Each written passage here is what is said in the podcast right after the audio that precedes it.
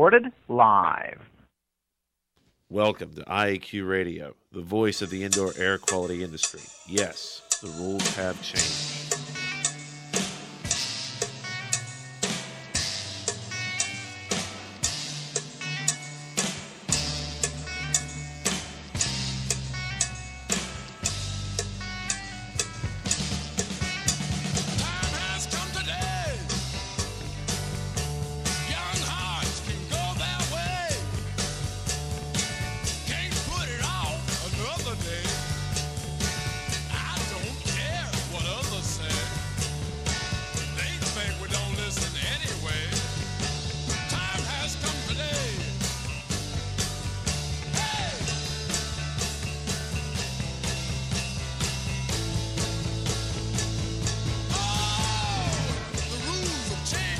Day, wherever you're listening from, and welcome to Indoor Air Quality Radio on Friday, July 15th, 2011. Today is episode 2013. It's being broadcast from our studio in McKees Rocks, PA. My name is Cliff Zlotnik, or the Z Man. My co host, Radio Joe Hughes, is going to be participating remotely. He's in Confederate country today teaching a mold class in Fredericksburg, Virginia. At the controls is our engineer, Austin Stone Cold Novak.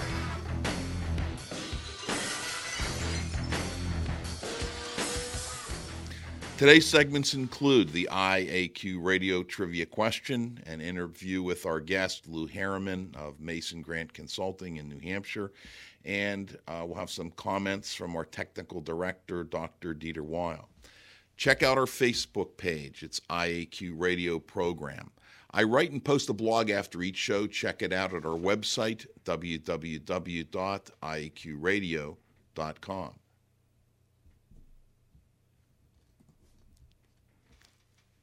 Now it's time to thank our marquee sponsors. Indoor Environment Connection, the newspaper for the IEQ industry. Subscriptions and advertising information are available at ieconnections.com. John Indoor Environment Connections, the newspaper for the IAQ industry. Subscriptions and advertising information are available at ieconnections.com. Jon-Don Products, where restoration and abatement contractors shop at jondon.com. Clean Facts and Cleaning and Maintenance Management Magazine, your source for cleaning and maintenance news. Visit them at cleanfacts.com and cmmonline.com. Please be sure to thank our sponsors for their support of IEQ Radio when you inquire about their services and products. To listen to the show live, follow the link on your invitation or go to our website, which is iaqradio.com. The show can also be downloaded from our website or from iTunes. Don't forget, you can earn ABIHCM points, IICRC continuing education credits, or ACAC renewal credits by emailing Radio Joe and requesting the quiz. Remember, Radio Joe's email is joe.hughes at iaqtraining.com. Last but not least, please visit IAQ Training Institute's website for the schedule of the training courses you trust at iaqtraining.com. Time for our trivia question.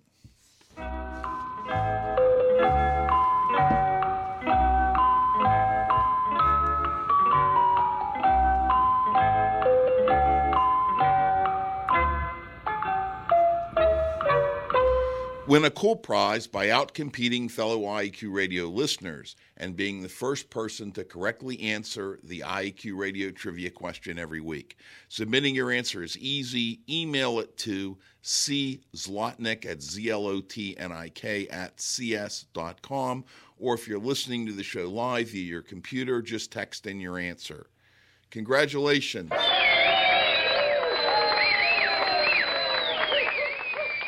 To John Lapotaire for being the first person to identify The Price is Right as the longest running game show in North American television history. The IQ Radio Trivia question for today, Friday, July 15th, 2011, has been sponsored by Cochrane and Associates, the indoor air quality industry's dedicated marketing and public relations firm. Now for this week's trivia question. 10 inches of snow equals how many inches of rain in water content? Today's guest is Lew Harriman. Lew is Director of Research at Mason Grant Consulting in Portsmouth, New Hampshire. He has spent 35 years researching and solving problems related to humidity and moisture problems in buildings and industrial processes. In 2002, Lew was the lead author and project manager for the ASHRAE Humidity Control Design Guide. This was the first book to deal specifically with the issue of humidity control in 100 years of the Society's history. That book has been translated into Japanese, and in 2011, the book is being translated and published in Mandarin as well. In 2006, Lew was the chief thermographer and lead author for the General Science Administration, I'm sorry, General Service Administration's protocol for the exterior inspection of building enclosures using thermal cameras. He also serves as the national peer in GSA's Engineering Excellence Program. In 2009, Lew was the lead author and project manager for the ASHRAE Guide for Buildings in Hot and Humid Climates. This book summarizes the experiences of building professionals in hot and humid climates around the world and also summarizes ASHRAE's guidance on ventilation, energy efficiency, thermal comfort, and mold risk reduction with that respect to hot and humid climates. In 2010, Lew was elected a fellow of ASHRAE. He is currently the chair of ASHRAE's Technical Committee 1.12, which is moisture management in buildings, and is also the chair of ASHRAE's position document Committee on Indoor Mold. He's a knowledgeable and all around good guy. Uh, good afternoon, Lew. We have some intro music for you. Humidity is relative, but relative to what? If I were quizzed on what it is, then I'd be on the spot. So just in case to save my face, I'll look it up today. And then if someone brings it up, I'll casually say Humidity is the amount of moisture in the air. Relative humidity is the percentage of water vapor actually in the air compared with the most that the air could hold at each temperature. All right. Okay, uh, guest one, that looks like the right answer. Please text in your contact information and we will uh, get you your prize. Joe, how about starting with the first question? Sure. Hello, Lew. Welcome. Thanks very much, Joe. It's a pleasure to be here as always. Great to talk to you, and it was it was wonderful to see you at uh, Indoor Air 2011. And uh, I thought maybe we'd start with that. What was this your first indoor air? The Indoor Society for Indoor Air Quality and Climate. It, it was. I, I haven't had the privilege of attending any of the uh, other conferences before. It was the first uh, the first conference I've been to of its type. Uh, so it was uh, quite a quite an experience for me. Uh, you know, I felt the same way. Lew and Carl Grimes and I did a show right afterwards. We we gave our impressions. I'm curious if if you could let the listeners know what your impressions were of the uh, conference back in June. I guess that was. Sure. Um, I, I guess the there are many different uh, impressions that I had, but uh, in very general terms, the first impression that you get at Indoor Air uh, 2011 was the international aspect of the conference. There were people there from all over the world, um, from China, from Finland, from uh, all over Europe, uh, even from all types of North and South America. It was really quite an international uh, outfit. That was the the first impression that I had is that this is not a, a group of uh, North American people talking to each other. This is a very collaborative effort. Um, The next impression that I had is that uh, unlike other conferences that I that I've been to in the past, uh, it really looked like this was a conference where there are some very important results being discussed, and that these research results uh, came from from research that's extremely new, just in the last couple years, and and so often the conferences that you go to are really rehashing things that people know about for for decades, and this was all new stuff to me, at least. Okay. Can you give us a, an example of one of the new findings that you find interesting? Sure. Um, yeah, I've got uh, got a number of them. I think that the um, the big news for me was the progress that's been made by uh, the the uh, metagenomicists, the the people that understand uh, DNA analysis of living things. Um, in particular, uh, one of the keynote speakers was uh, Dr. Craig Venter, and uh, uh, Dr. Venter, uh, a very appropriate name for an indoor air quality conference, Dr. Venter. but, Craig was the uh, was the gentleman that first decoded the human genome uh, about, I guess, about 15 years ago or so, and he did that uh, in his own company without uh, uh, without government support, which was pretty incredible at the time. Um, so he's his company, his his his foundation is cooperating with the uh, with the Sloan Foundation uh, to try and understand the indoor biome. In other words, the living things that are growing in the indoor environment, and the information that came out of that, I, I think, is uh, profoundly important for us. uh, just just a number of, uh, of things which we can which we can talk about. Um, yeah. I, mm-hmm. I, I just thought it was interesting myself. Go ahead, Cliff. No, no, it's a follow up to Joe's. I just wondered whether there are any more. I hate to just limit you to one. I mean, if you've got several more that you want to mention, let's go ahead and talk about. Well, I sure do. I actually to elaborate on on, on some of the points that Dr. Venter made in his keynote uh, is the astonishing diversity of the living things that are around us all the time. Uh, he had some very interesting numbers. Uh, um, uh, for example, I, we think we know that there are about 20,000 uh, genes that are pretty much of human origin. We know that partly because of researchers like Dr. Venter and the, and the other metagenomicists that have been looking at this. Um, but at the same time, in our bodies, in addition to those 20, uh, 20,000 genes of human origin, there are approximately 10 million genes of microbial origin. So you could sort of make the case that uh, human beings are just a convenient way for microbes to transport themselves around the world. And that that was just mind-boggling to me. Is that is that it's possible with genomic techniques to pick apart the DNA, reassemble it, and figure out how many organisms there are in any in any given location. And that was, I think, this is really important to know because we we think about humans and germs, and uh, humans and viruses and bacteria. And what we haven't really thought about or really been conscious of until the last couple of years is that they're composed mostly of those things. Fascinating. Yeah. You know, you mentioned new research that w- that was presented there, as opposed to rehashing of, of of old knowledge. How will things that you learned, or issues, or theories that you learned at the conference affect your future research and or your ASHRAE activities and or your consulting practice? Well, I think um, I, certainly uh, most immediate use is the uh, some of the other things that, that the researchers talked about, which I can, talk about some more. Uh, but at the moment in ASHRAE we have a committee, and I'm, I'm privileged to be the chair of it, to rewrite our ASHRAE uh, mold position document, mold and moisture management position document. And uh, a large number of the research uh, findings are going to be helpful as we think about what to put in that position document. So that will be of immediate use.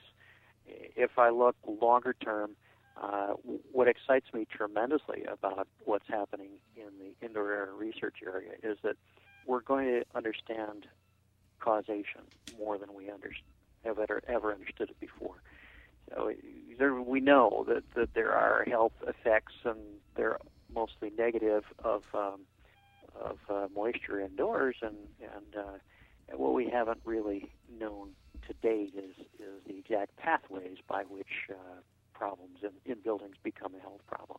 And it's it seems very clear to me that from listening to the research involved that uh, that we're going to know um, the causation, and that's very exciting because if you understand the causation, then you can decide what is or is not appropriate to do with respect to uh, government regulations, uh, to uh, behavior for uh, what uh, what makes sense from a designer's point of view, from a building owner's point of view, and from a uh, occupant's point of view. Lew, when you, you mentioned the, the mold and moisture, the position statement, and, and that some of the research presented there would I guess, be reflected to some degree in that statement.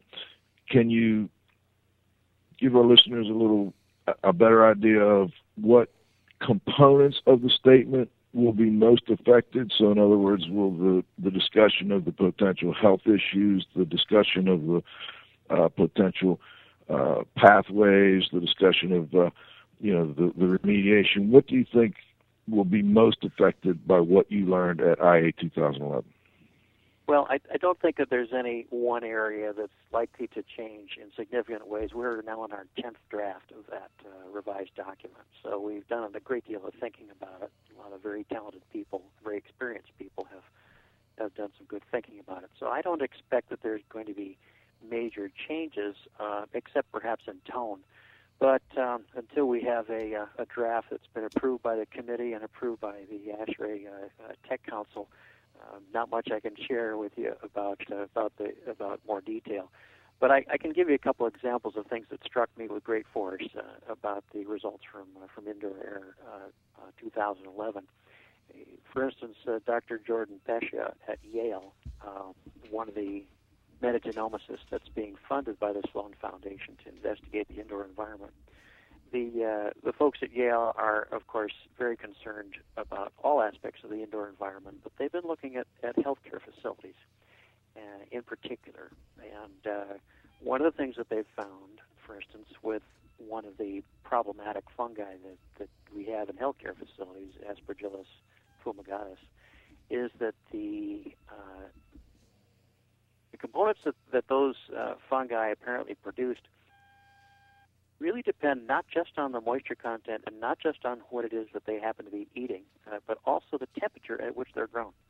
And one of the points that, that Dr. Peccia mentioned to, in his conversation, and it went by very quickly, is is that uh, the uh, the more negative aspects of uh, Aspergillus fumigatus seem to be uh, generated, metabolites generated by that fungus at fairly low temperatures. So 60 Fahrenheit to 70 Fahrenheit uh, are areas that, um, uh, rather temperature ranges where there seems to be more problematic uh, metabolites as opposed to 80, 90, 100 degree Fahrenheit where the fungus can survive, but in fact really doesn't produce much that's especially problematic. Um, and to me, from an ASHRAE perspective, what that immediately suggests to me is that the areas downstream of cooling coils, which are very likely to be at uh, in that temperature range of 60 to 70 degrees Fahrenheit, are an area for even more attention than perhaps what we were giving them before. Um, this is all very preliminary information, and of course, I'm not speaking for ASHRAE. It just struck me as someone who's familiar with HVAC systems that if we have fungus that produces different different uh, uh, metabolites, some of which are problematic, some of which are problematic in particular growth ranges. That's awfully important for us to know uh, in the engineering community. Absolutely, that's that's interesting. I I didn't pick that up. I I missed. I caught a little bit of that presentation, but that is interesting because it's somewhat. I guess it's a little counterintuitive to what people had thought in the past. Well, I don't know that it's counterintuitive as much as it's just unknown. I mean, I, I think that Aspergillus fumigatus, which is uh, a well-known, you know, problematic uh, fungus in uh, uh, healthcare settings where people have compromised immune systems, we, know we've known for decades that it's a problem. But I don't think anyone knew before the metagenomicists got at the problem that that uh, that these creatures produce different uh, toxins when they're growing at different temperature levels uh, that's you know, news. Absolutely. I, well, I guess I, I, maybe I used the wrong term, but it, you know, it would seem reasonable to assume that at the temperatures which, uh, as I understand it, that it prefers to grow at, which are higher than the temperatures you mentioned, that it would be actively, you know, uh, metabolizing and really causing more problems. And, and what you're saying is that maybe that's not the case based on that research. Well, I, I don't want to, you know, attempt to understand Dr. Peccia's research when I only listened to him for 12 minutes in a super packed, uh, you know, presentation. I, I'm hoping that I understood it correctly, but I, I think that um, it's probably, if I, if I can try and remember remember the, the conversation and, and his presentation. It's a statistical probability thing. You know, uh, what are the likelihoods of those of, of those compounds being produced? Well, the likelihood and the volume of them is more likely to be produced at a lower temperature. Uh, so, what does that tell you? I mean, it doesn't mean that you know keep the temperature at 70 and you won't have any problems. That seems very unlikely to me. It's more likely that it's a question of um, probably there's likely to be a bigger problem at the lower temperatures than probably there's likely to be a less a lesser problem at the at the higher temperatures. Interesting. Cliff? No, I, I just wondered whether there were any other aha moments. It sounds like that was, uh, you know, pretty important for you. Uh, anything else that really surprised you from the? Well, definitely a couple others. Um, I, I think that the next one in, on my list of, of gosh, this is going to be very important came from uh, David Miller, um, a researcher uh, at uh, Carleton uh, University and also a consultant to Health Canada. Uh, that's in Montreal, and then Health Canada, of course, for the for the for the nation of Canada. And what David Miller reported is that um, their research begins to show that um, the the types of fungal metabolites that end up causing problems uh, for people who are asthmatic, uh, one of them being D-beta glucan, a, uh, compound that is uh, a product of fungal metabolism. Uh, it comes in different flavors. There are different D-beta glucans. It's and the problematic um, D-beta glucan is one that they now see as being triple helix D-beta glucan. None of that means much to me, other than the fact that it's it's a particular flavor of uh, of, uh, of, of problem that uh, that happens, uh, and the the most the most interesting aspect of that to me is, is twofold. One is that Dr. Miller sees a path to not just uh, symptoms of, of, of, of problem, but actually also potentially causation of the health effect itself. So, you know, generation of things like asthma from particular metabolites that occur when the fungus is growing on particular substrates. And the point that Dr. Miller made is that is that the uh, the fungi that produce uh, triple helix D beta glucan, if they are um, using as a food source things that grow in the outdoor environment, don't seem to produce the triple helix version of D beta glucan. Whereas if they are growing on typical building materials, uh, they seem to produce exactly that, which suggests that we have different uh, uh, risk associated with indoor mold than we do with the same mold growing outdoors. And that, again, to me, is, uh, is not completely unexpected, but at the same time, I think it's awfully important. And his research, as he rushed to say, was is still um, preliminary, and yet at the same time, he was confident enough uh, about those results to talk about them at Indoor Air 2011, which you know, tells me he being a very careful fellow that uh, that this is close to being uh, uh, uh, more widely published.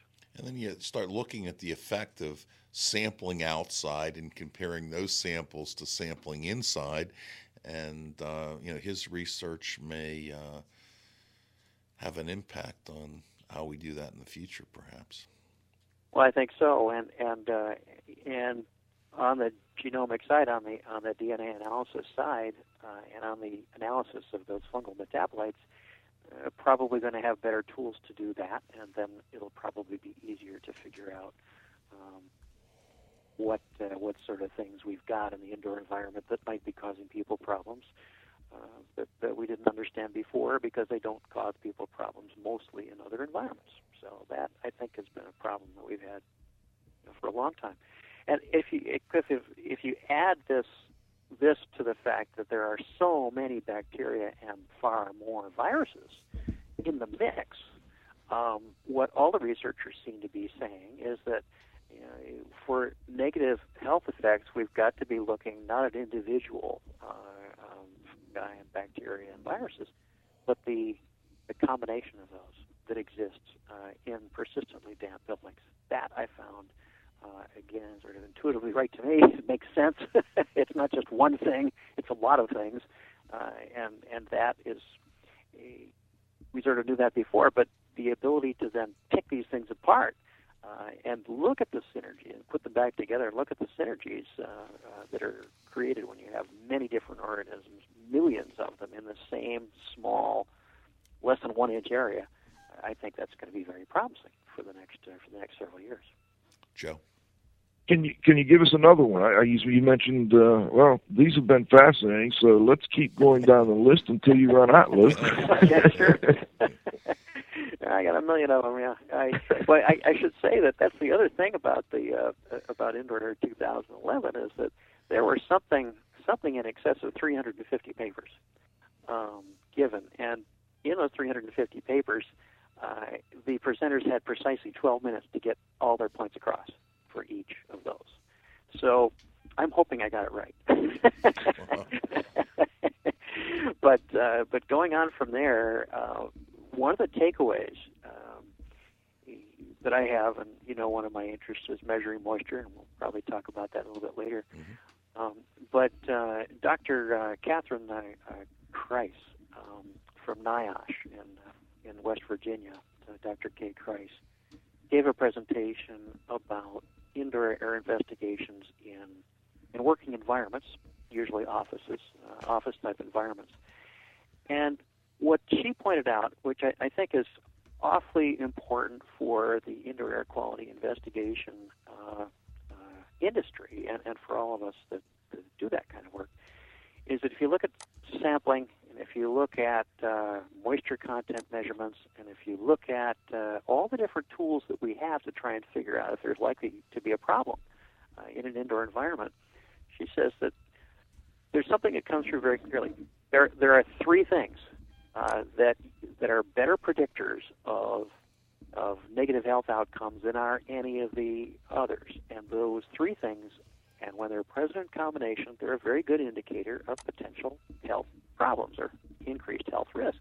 And the first is water stains, and the second is uh, odors, and the third is visible mold growth.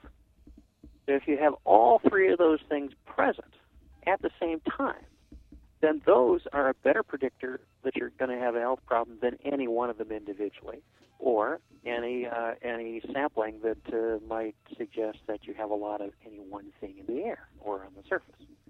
And I thought that that was awfully important, which is that you know we need to quantify things. We, we've got to do that, and yet um, those three elements, when taken together for for the research that they've done, uh, and this is not in houses. This won't be in houses because it's NIOSH, the National Institute of Occupational Safety and Health, and so they're concerned with working environments. So the, for the buildings that they've looked at, those three things in combination are the best predictor of negative health outcomes. I think that's awfully useful for, for listeners who might not be indoor air practitioners, uh, but who might be concerned about you know their own indoor environment. If you have those three things, it's not a good idea. It's probably going to lead to negative health consequences for somebody at some time. You know, we've got. Yeah, that's, I was going to say we've got a couple of minutes before uh, halftime. Uh, Lew, why don't you tell the listeners about the NPR article that you told told Joe and I about this morning? They might be interested in that. Sure, I think that that was a, a very interesting radio uh, article. Um, Suddenly, the Godfather joined the, the Godfather, show. the uh, the article was from Ohio Public Radio, if I remember correctly, and it was broadcast on Morning Edition uh, on Wednesday, the 13th, just just two days ago. And what the what the radio article was talking about is the the problem of mold growth in foreclosed homes, in foreclosed houses. And uh, so it's about four minutes. It's uh, quite interesting for those that might not be aware of the problem. I know many people probably are. But for those who are wondering about whether foreclosed houses have difficulties, it's a, a really good article to listen to. So it's on it's, uh, it's NPR, and you can you can get that if you type in mold and foreclosed houses. I'm sure that that would a Google search would get you there.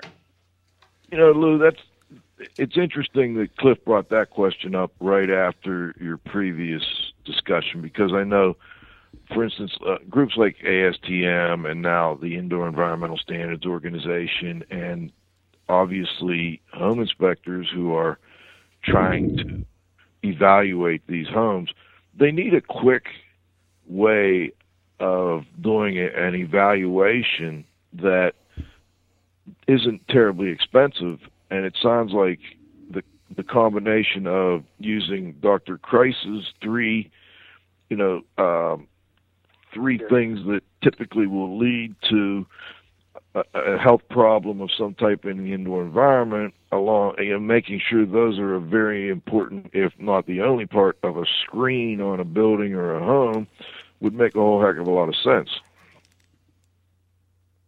Yeah, and I, I again, I, I'm not going to speak for Dr. Kreiss, but I, I think it's important to make the distinction between uh, uh, those three things are going to lead to a problem versus those three those three things when taken in combination are a good indicator of an increased risk. And that's I think what we've got to speak about with respect to health effects always is increased risk as opposed to it's going to be or it is a health problem. Just a quick sidebar on that. I appreciate that. Cliff, are you still there? Yeah, I'm still here, Joe. I think what we'll do is we'll do halftime, and then after halftime, you can come back with the first question. How's that? Great, thank you. Okay.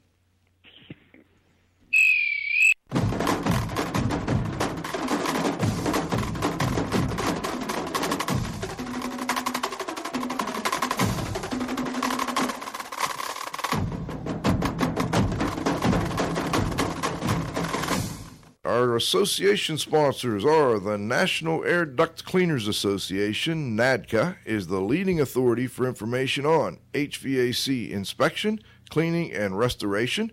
Visit NADCA at www.nadca.com.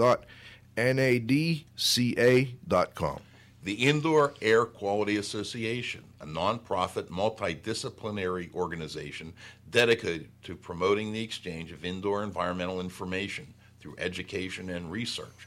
Visit them at iaqa.org. And thanks to our advertisers, Grey Wolf Sensing Solutions, who use advanced sensor software technology and embedded computers to provide superior environmental test instrumentation.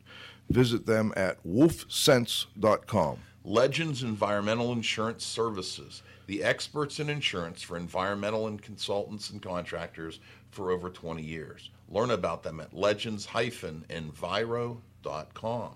And of course, our marquee sponsors, Indoor Environment Connections, the newspaper for the IAQ industry, subscriptions and advertising information available at ieconnections.com. Jon-Don Products, where restoration and abatement contractors shop. Visit them at jondon, J-O-N-D-O-N dot com. And of course, Cleanfax and Cleaning and Maintenance Management Magazine, your source for cleaning and maintenance news. Visit them at cleanfax with an X.com and cmmonline.com. Please be sure to thank our sponsors for their support of IAQ Radio when you inquire about their products and services. Joe. We're back with Lew Harriman.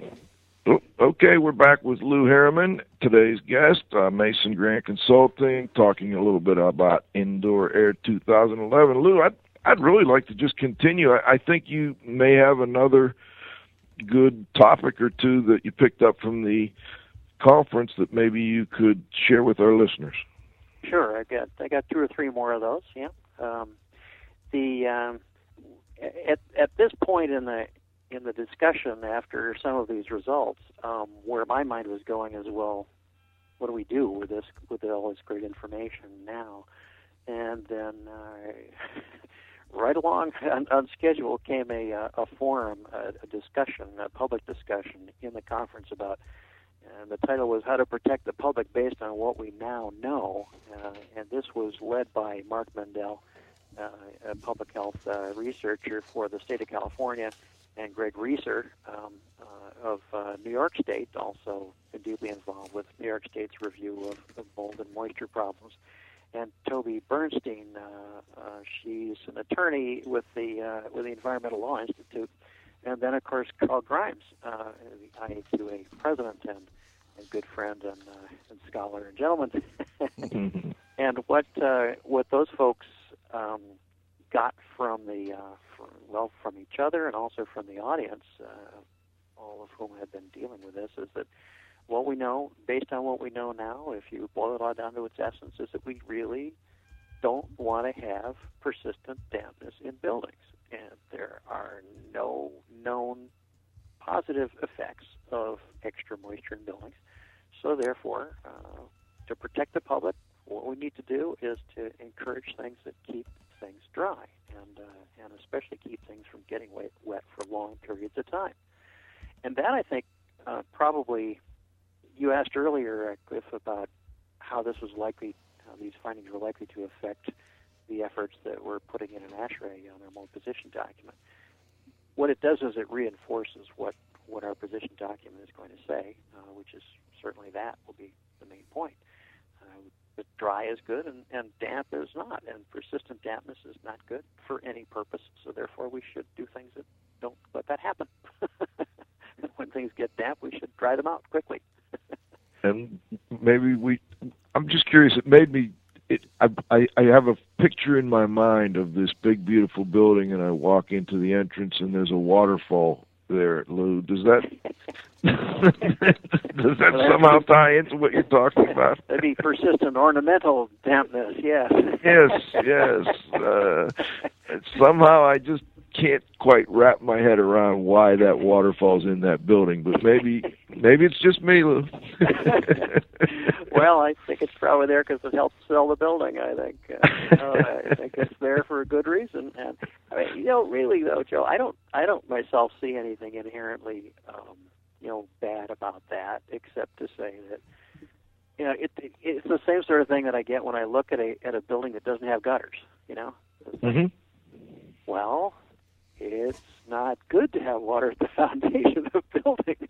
if it runs off and there are no gutters, then there's there's going to be an injurious risk. And that's the, that's the, the way I, I look at you know ornamental water features in uh, in buildings. Uh, but every time I see one, it definitely gives me pause. Uh, just a most recent example is that the ASHRAE conferences were held um, at the Hilton in uh, in Montreal, and uh, the Hilton is an interesting hotel in that it begins on, I think, the 13th floor, 14th floor of a building. So you have to take the elevator up. And then when you look at the area, it's basically like a penthouse sort of situation. And you look at that, and, and on the top of this tall building, what we have is ponds and, and fountains, mm-hmm. essentially. So what we have is a roof, essentially, that's decorated with deep and extensive water features, including a swimming pool at that level. and I look at that and I say, okay, uh, increased uh, risk of moisture problems in buildings. yeah, the, the one that always comes back to my mind is a, a sushi place someone took me to in New York somewhere, and we walked in the door and there was this huge indoor fountain, and I just, I don't know, I really had a hard time getting beyond that. I couldn't.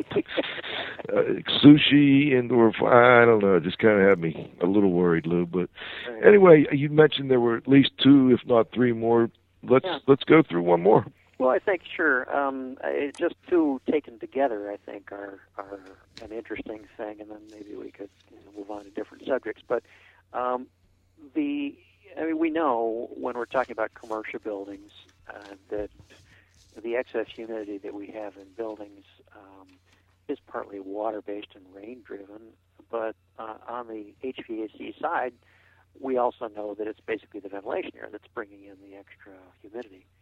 So the amount of ventilation air has been a matter of great debate ever since uh, ASHRAE's first meeting in 1896. Um, it was the first subject discussed, and they figured they'd have it worked out by 1897.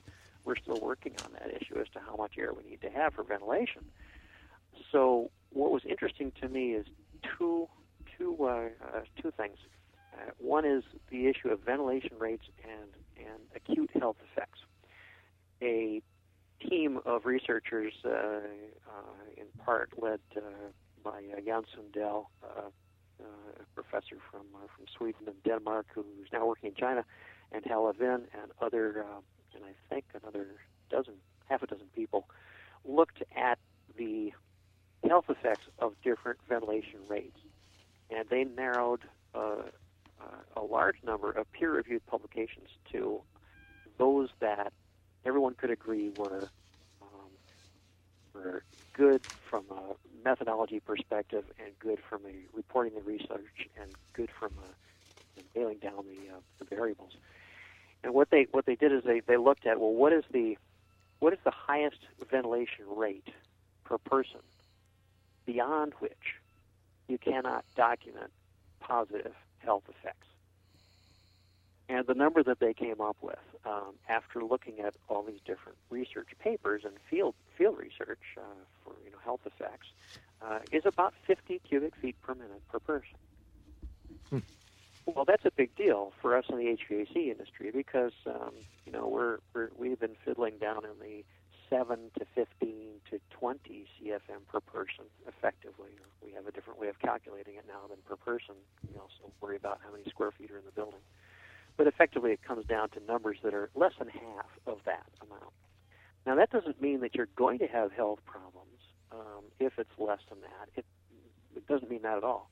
But what it does mean is that you can document beneficial health effects, never mind the other issues, um, general attention, when you go as high as 50 CFM. But when you go above that, you can't find any documentation that suggests that there are any more, any more effects. So that I think will probably uh, begin to affect discussions about ventilation airflow.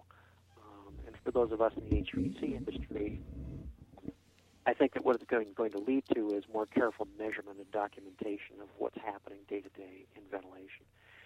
Um, the second thing uh, about ventilation, which is again struck me as being awfully important, is uh, uh, uh Dr. Pavel Gocki, uh, who is a researcher, very eminent researcher from the Technical University of Denmark, and he leads a team that's been looking at ventilation and its effects on productivity, not so much health, but productivity, beneficial results. And as part of that, uh, his group uh, has seen the same thing that he, he tells me that, that other people have seen, which is that we begin to perhaps understand the mechanism by which uh, the uh, increase in carbon dioxide uh, uh marches in lockstep with uh, with negative effects on attention and, perf- and human performance. We in the indoor air quality, and rather in the HVAC business, have always been told by the researchers that well, carbon dioxide isn't really what we're terribly concerned about because we know that uh, you can get to very high levels of carbon dioxide without serious toxic acute effects. But what Dr. Wargocki has been, uh, and his groups and people that he knows of uh, have been finding is that it might be a little bit more complicated than that. And carbon dioxide by itself uh, could be responsible for some of the problems that, that we see with uh, drowsiness and headaches. Uh, they have seen um, basically that happening at very low levels, very small effects in schools and in offices, and and they now believe that they've got uh, a better understanding of. And uh, uh, Dieter Weil, I'm sure, will want to. Dieter Weil will, will want to weigh in on this subject because it's right in the middle of his expertise.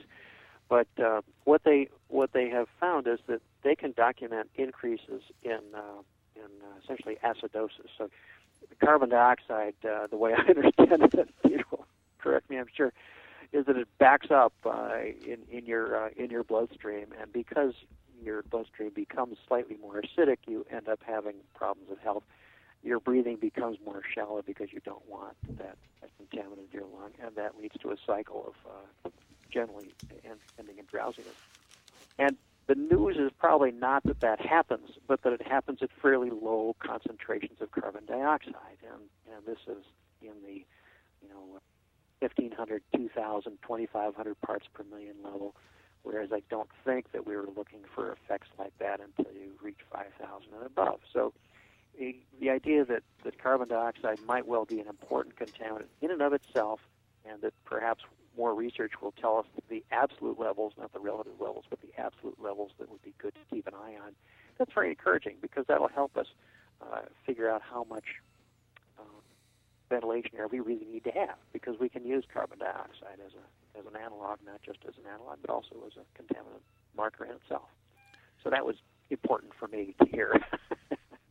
Interesting. I missed that one. Hey, Joe, we've got about 15 minutes left. I, I think that what we should do is if you're okay with this, is is number one, uh, have Lew talk about his presentation and and his concerns, and we have a couple of uh, text questions that I'd like to get in as well. Uh, I'll ask one of those as, as part of the roundup, but and we want to give Dieter some time as well. Great. Well, let's go to that presentation, Lew. You you did a presentation, at least one. I don't know if you were involved in more than one at Indoor Air 2011. I, I'm hoping you can tell listeners what first the title of the presentation was, and you know why you felt that particular topic was an important one to present at this type of conference. Sure. Um, the, uh, the the title of the of the of the the presentation that I gave, uh, remembering again, it was a 12 minute presentation, uh, was called The Geography of Moisture in Buildings. Uh, and then the more techie title, subtitle underneath that was The Spatial and Temporal Variations of Moisture in Buildings, uh, the factors which influence microbial growth rates and the ecology of indoor environments.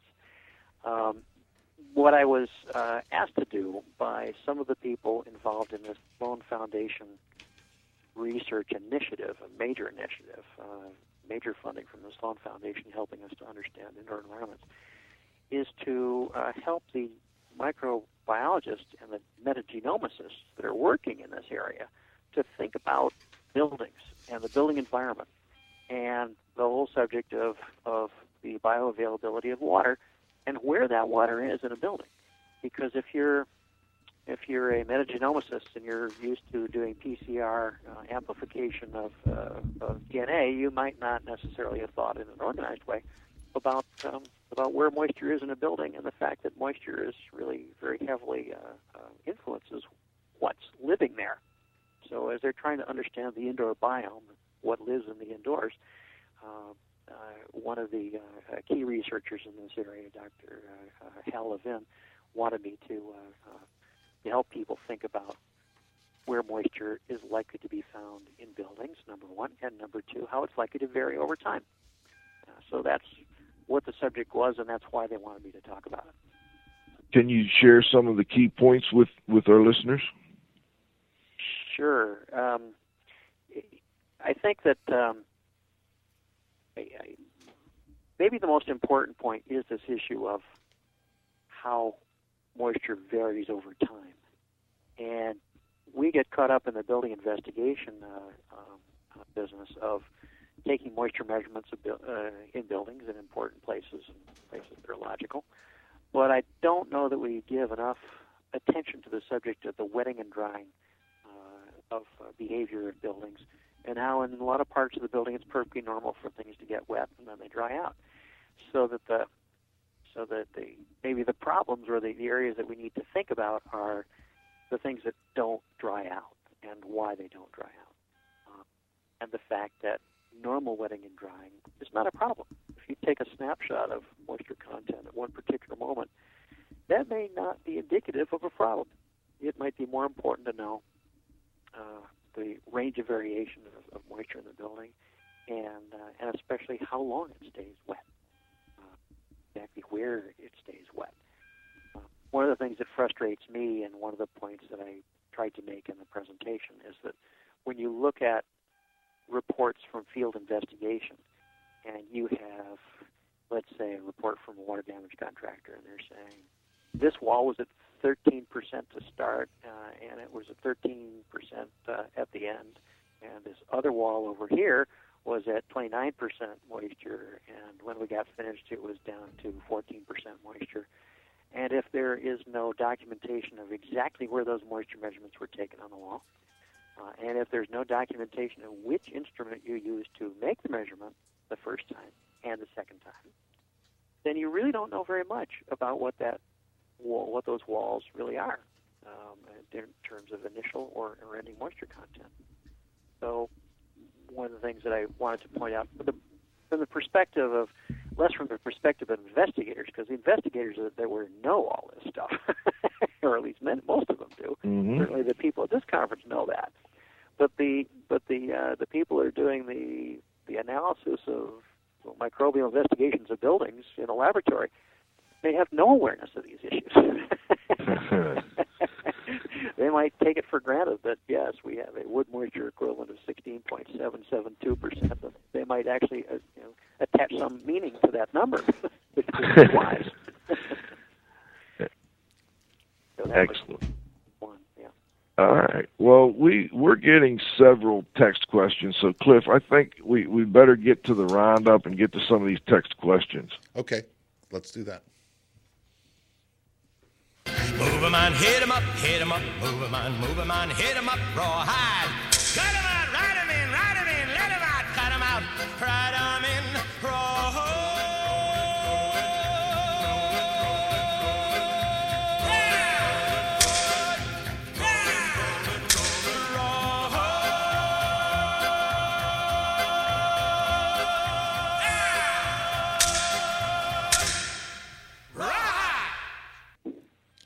Okay, let's go to Dieter first. All right. I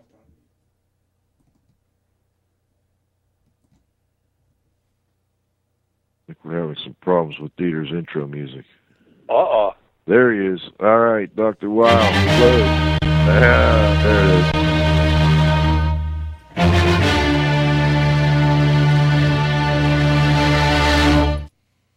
I have the same CD right behind me, so I Well, you can do it in the future. It'd be easier. do your own cue. Yeah, that's yeah, that that's kind of uh, uh, uh, uh, unnecessary comment, right? to do my own. Okay, anyway, now, I think Lew made a couple of excellent, excellent points, and a couple of them I have big question marks about. I think, particularly for young people, they should go to these conferences. They meet the older people like me when I go there.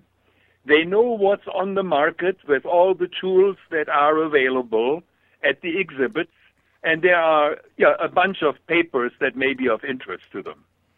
Uh, that certainly is uh, uh, something that I would recommend. And I remember when I was a student, and the University of Pittsburgh sent me to conferences. I learned a lot. There's no question about it. And you learn about the people. You meet them. Uh, another good one is, and we mentioned it, is the summer camp up in Massachusetts. And I think it's wonderful that you can sit down over a beer or a glass of wine or a lobster or a shrimp, whatever it is, and talk to people who have been doing this type of indoor air quality work for years and years and years. I think that's an excellent idea. The other thing that I liked, and I have solved a lot of indoor air problems with good ventilation. And I don't like that stuff with 10 CFM per square foot per person and all of that. I always over designed it, and it worked for me beautifully. And I think Lew has the same experience over there. The other thing is now, I don't want to live in a building that is continuously moist. I don't want to live in a building that is full of bacteria, even though my house has millions, if not billions, of uh, bacteria floating here right now. Fortunately, none of them are pathogenic. But certainly living in a wet building, um, and I don't, I don't care what mold is there and what MVOC, the uh, microbial volatile organic uh, compounds they are producing, it is it can't be good for you. It can't be good for you. It's impossible. Uh, the other thing is, and I just wrote this down over here, there were some architects, and one of them built actually a very beautiful building near Joe's uh, place in Somerset, and uh, there were architects, they built houses over a river. That's a pretty dumb idea. On top of it, the roof leaked, so I don't know whether that is a good idea. The other thing I have here with three question marks is that CO2. I do not believe in that. I know a little bit about physiology and CO2 in the lung. As you, everybody over there, as Lew and um, Cliff and Joe and I uh, are sitting over here, we are exhaling from our body that comes from our metabolism. And if you like it, you can call it biotransformation. That's how I was taught at the University of Pittsburgh. They didn't like metabolism, but that's what it is. As the body biotransfers the food that we are doing, it generates a heck of a lot of CO2. We are breathing out in my mouth, in everybody's mouth right now, uh, at least 5,000 ppm of CO2. Now, you somebody want to tell me that 500 is going to it's not going to kill me. Nobody says that. That 500 uh, uh, ppm uh, that that I inhale on top of that is going to make me sleepy. I cannot believe this, and I don't and I don't believe it. and while I have you over there, we get ABIH uh, credits for the show, correct? Yes. Absolutely. How, how much do we get? Point one for one show or something Correct. like that? Point one per show. Uh, Point one. Uh, I think that's a good one, and I think there are a lot of people, uh, uh, CIHs, certified industrial hygienists, uh, who may want to use this. Hey, you listen to ten shows, you get one point. Nothing wrong with that. Not a thing, Dieter. Hey, Dieter, there's a there's a text question that kind of ties in with your your question Yeah, your I'm, comment I'm shutting up now. You go ahead. well, let me let me tie it together with you. Uh, it says, Lew, can you comment on the importance of monitoring carbon dioxide levels to know how much ventilation is actually being delivered to the people? Sure. Um, I my comment on it is sort of oblique to what we were talking about before, and I I wouldn't even dream of uh, of of getting into a discussion between uh, Dr. Weil and Dr. Wargocki on the subject of CO2 concentration and its effect on the bloodstream. I, I'm going to let those two guys slug it out. but All right, I'm ready. I'm in my corner here with my. Can I bring a coach? you, you'll, you'll you'll have to get to to uh, to, to Denmark to have that discussion. Uh, Let's see if we can get 'em on the show. They worked with me at the University of Pittsburgh. We'll, we'll try and get them on the show, Lew. right, but uh, but yes, I. Uh, one of the things that, that has always disturbed me, uh, and to tap off of, of your comment there, dear, about about ventilation and stinginess of ventilation in the HVAC business, um, we're very concerned about the amount of ventilation air that we use because, of course, it costs a lot of money. Yes, indeed. But we're not so concerned that we ever actually measure it or control it. And that, I think, is the big problem that we have when, when we get into these uh, uh, really nasty discussions about um, about the amount of ventilation air that's appropriate. There are two things about that. One is that uh, we really need to measure it uh, continuously and control it and vary it continuously for two reasons. One is so that we make sure that we have enough of it to dilute these problems, whatever the heck they are. But number two is so that we don't waste energy when we don't need to have that amount of ventilation air. Yeah. And that is a monstrously huge opportunity for energy savings. It's being completely ignored by by owners uh, and by HVAC designers because they don't think that they can afford to measure and, and vary the ventilation air, and they can and they should, and that's what we'll have to do if we're ever going to get to our energy targets.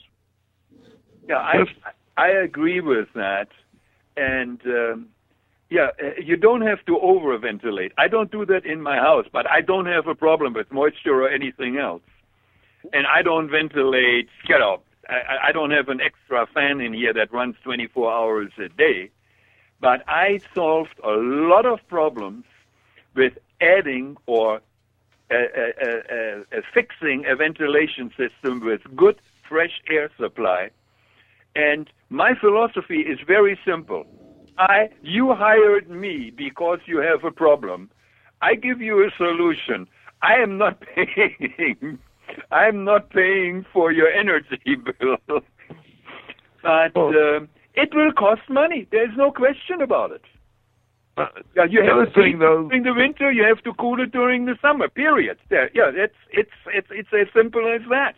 Well, along the same lines, though, dear, they did, and, and Lew, they there was a lot of information presented about the actual comparative cost between having additional ventilation and the performance of the people within the buildings, and that if you really looked at absenteeism and, and other items that that maybe we pay a little too much attention to the um, additional energy penalty when, when, with respect to what it actually costs versus the uh, performance of the occupants in the building. Lew, did you have any comment on that? Well, I think that that's exactly what we would expect to have at an indoor air conference. Yeah, yeah. and that the other perspective uh, that, that, that everyone has to balance out is the cost of that energy.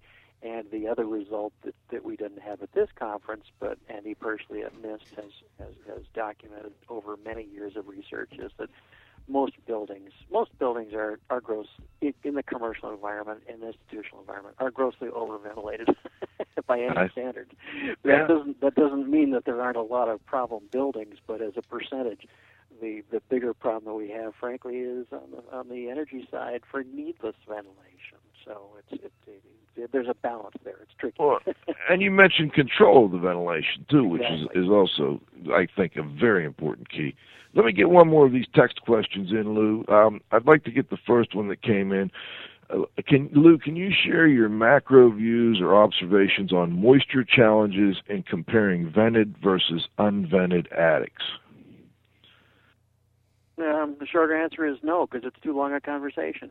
Gotcha. All right. But uh, but but but to to make a very long conversation very short, uh, unvented attics that are tightly sealed and uh, and well insulated, I think, are the future because we want to put HVAC systems up there, and we shouldn't be doing that in in attics that are that are highly ventilated. So I think in the future we'll be building uh, airtight, well insulated attics, and I think that's where we're going. But uh, that's the that's the end of a very long conversation. yeah, I got you. I got you. Let's let's slide one more in real quick, uh, Cliff, if you don't mind. Sure, Luke, can you comment on the importance of monitoring dew point temperatures to rapidly identify elevated moisture conditions? Sure. Again, that that's it's really tough to compress that into a into a, a brief soundbite. But the the problems that we've gotten into in the indoor air quality investigation business with tracking relative humidity, I think, are they're, they're severe uh, because we we think in terms of relative humidity, uh, and we're sort of calibrated for 70% RH is high and 40% is low, and it's meaningless because we don't think about the relative humidity at the surface of the materials in question, which is the only place that relative humidity makes any difference. What we really ought to be doing, um, and and I have several examples of this in the presentation that I gave, is if we keep track of the dew point in the air, then it's a really easy thing to think about where that moisture is likely to condense and therefore causes problems over time. So it's very cheap these days and quite accurate, accurate enough to keep track of the dew point, both in terms of building automation systems and in terms of handheld devices, to keep track of the indoor dew point, and then think, therefore, about the surface temperatures in the exterior wall or inside that are likely to be really close to that temperature. If they're really close to that temperature, we know that we have a very high surface relative humidity, and there's likely to be a problem, or likely, you know, like where we want to look and find out if there is one. So dew point, I think, is a terrific variable that we, you know, should all use more often than we do. Uh, and surface temperature measurements are another thing that go along hand in hand with that. I'd love to have an instrument that shows us surface RH, which is maybe we can take that up with the Lorenzis when they, when they talk Right, week right, after right, next. There we go. I Yep, yep. agree 100%. Yes. It's unfortunately one of those things that we know what the temperature is, and we know we kind of know what relative humidity is. You know, we sweat more when it is high. But that dew point, you know, that throws a lot of people, and they don't know what to do with it. Yeah. Well, you know, Lew, that was a great. Actually, I appreciate guest nine, I guess, who sent that in, or guest six. Um, that was a great question to help you kind of give a quick overview summary of what a point you were trying to make, I think, in your presentation. And I missed the presentation, and I was dying to hear that answer. So thank you, Lew. Thank you, guest nine.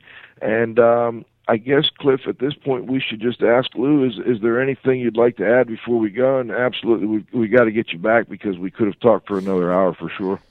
For sure. well, no, nothing that I want to add other than to say thanks very much for for the opportunity to uh, to, to talk to the audience and to share some of this great information from from researchers. I, I think I think it's an impressive crowd of people that that we have coming along in research. Lew, Lew how can our uh, listeners learn more about you and your business? Um, that's pretty straightforward. Uh, the uh, the website is uh, masongrant.com, uh, M A S O N G R A N T dot com, and that that will take you to the website and, and tell you quite a bit about what we do. Okay, perfect. Well, before we leave, we always like to thank our guests. Today's guest was Lew Harriman, Mason Grant Consulting.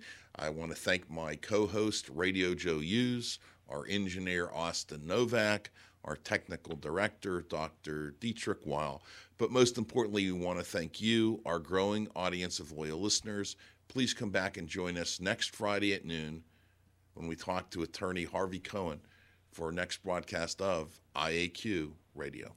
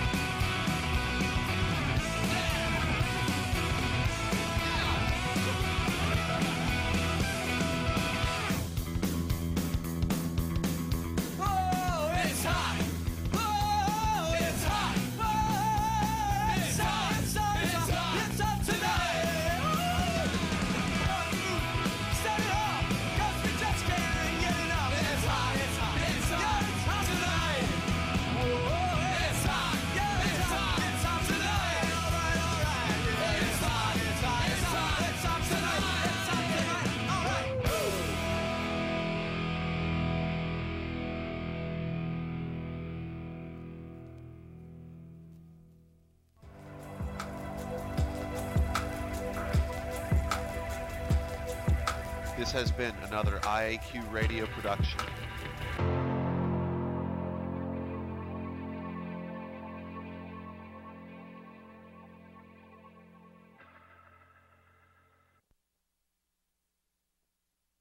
Call recording has been completed.